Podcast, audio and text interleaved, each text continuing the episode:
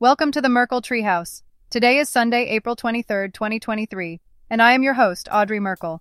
We have an exciting show planned for you, so let's not waste any time and jump right in.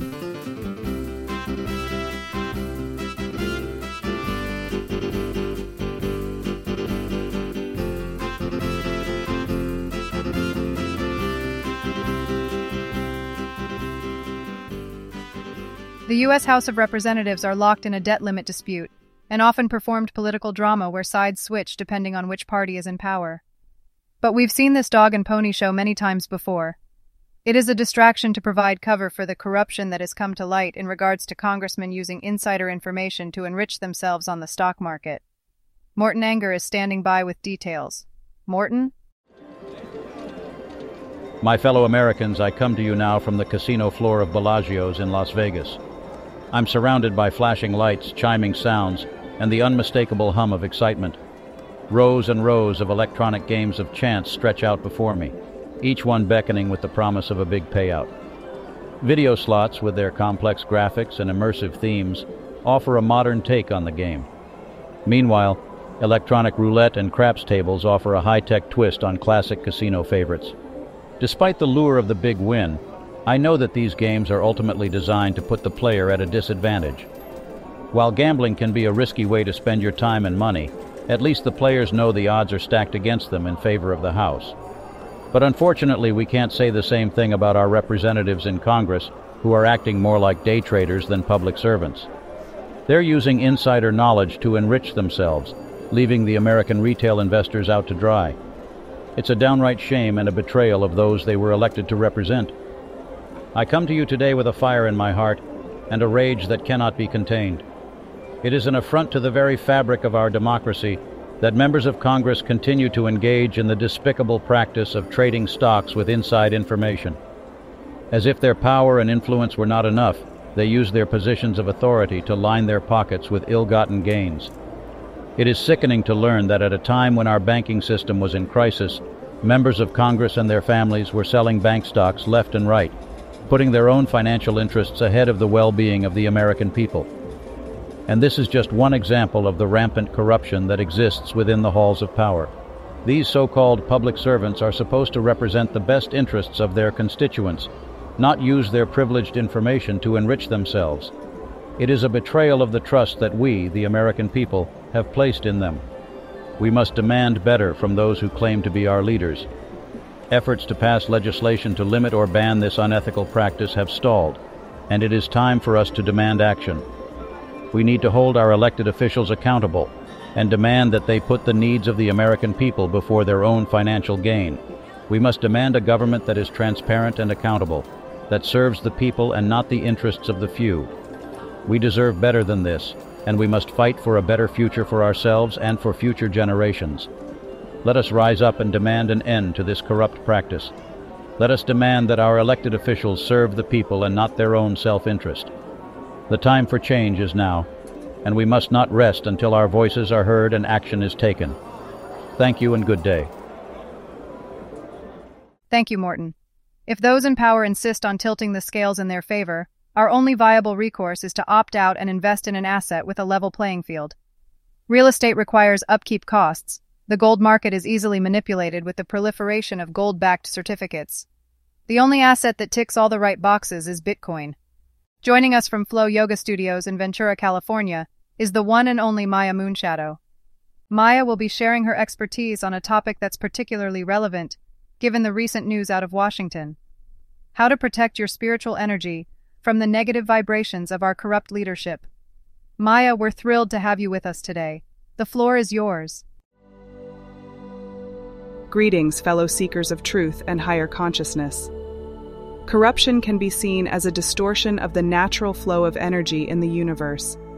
When individuals engage in corrupt behavior, they are essentially manipulating and perverting the universal energy for their own selfish purposes.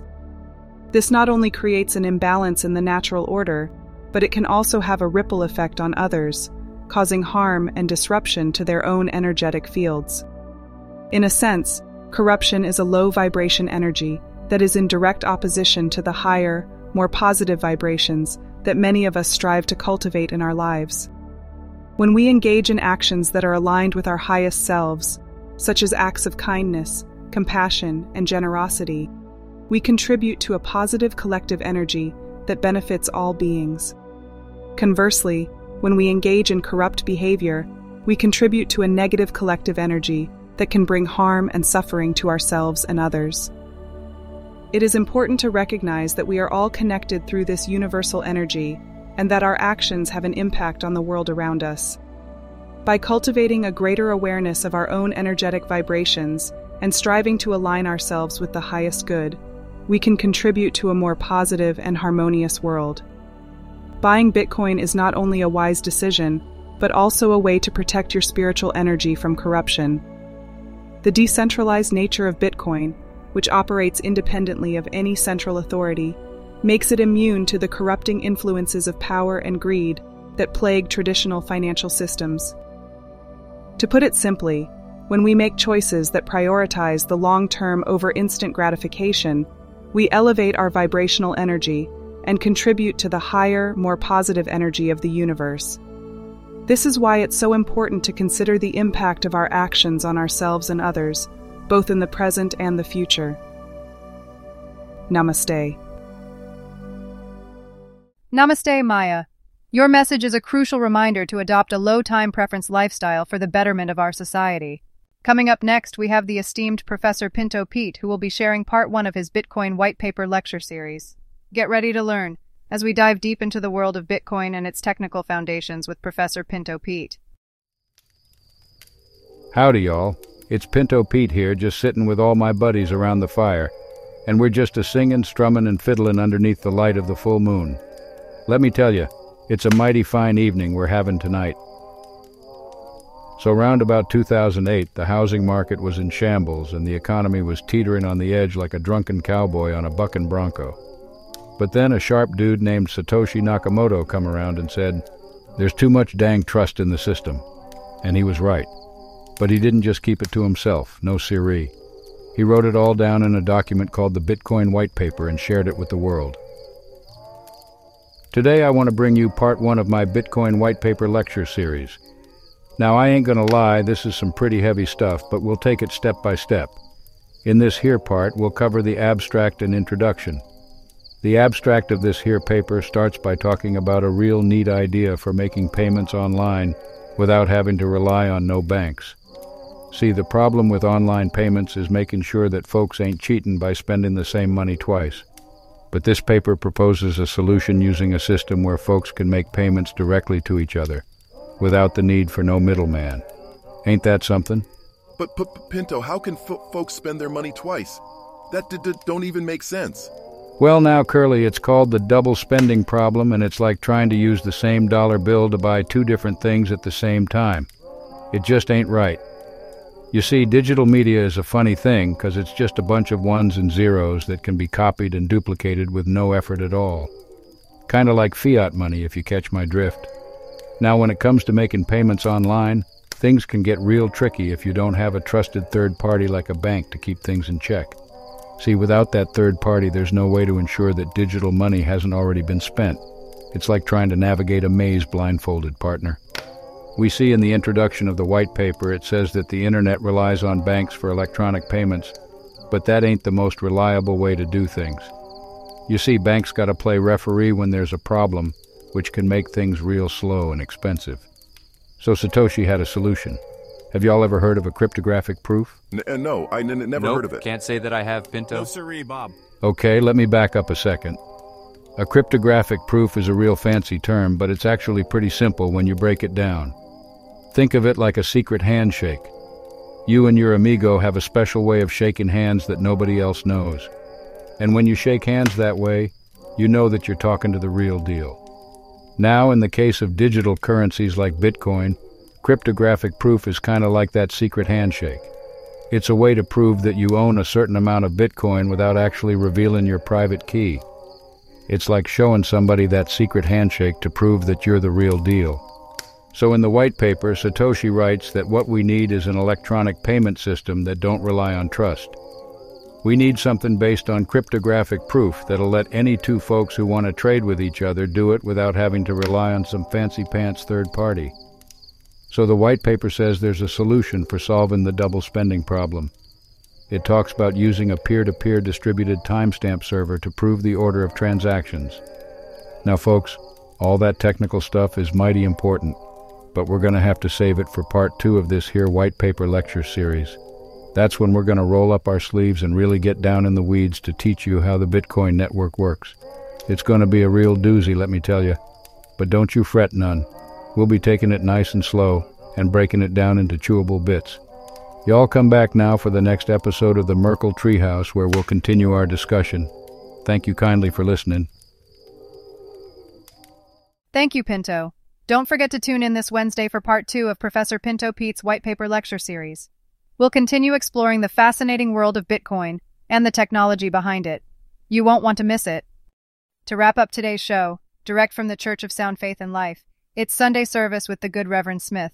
Reverend? My dear brothers and sisters, I understand that you may be disheartened by the news of corruption in Congress. The news that our elected representatives continue to buy and sell stocks and other financial assets in industries that intersect with their official duties does not shock me in the least. But it may leave many of us feeling discouraged, wondering what can be done to prevent such corruption from occurring. However, let us not lose faith in our own values and practices. As we gather here at the Church of Sound Faith and Life today, we can take heart in the knowledge that we practice sound money habits by buying and hodling Bitcoin, and we trust in the Lord.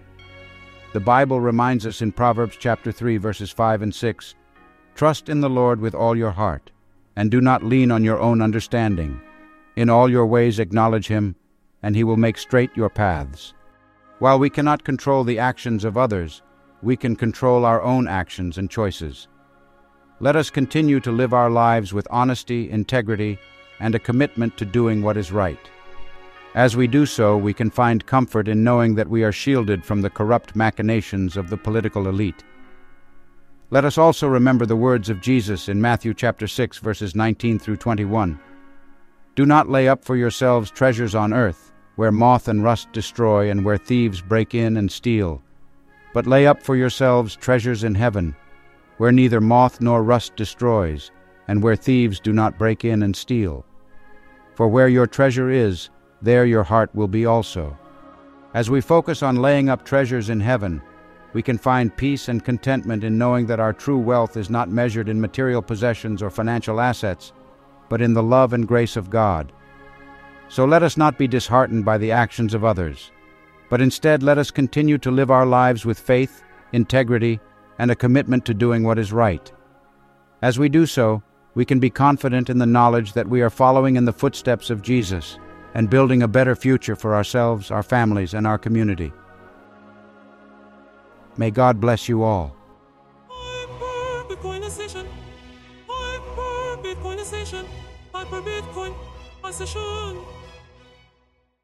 God bless, Reverend. And thank you, ladies and gentlemen, for joining us on this episode of the Merkle Treehouse. Please join us again on Wednesday for the very best in Bitcoin mindshare. I'm Audrey Merkle, once again reminding you to keep your money hard, your heart soft, and have a little fun sometimes. Horace Morris and the Merkle Treehouse Band.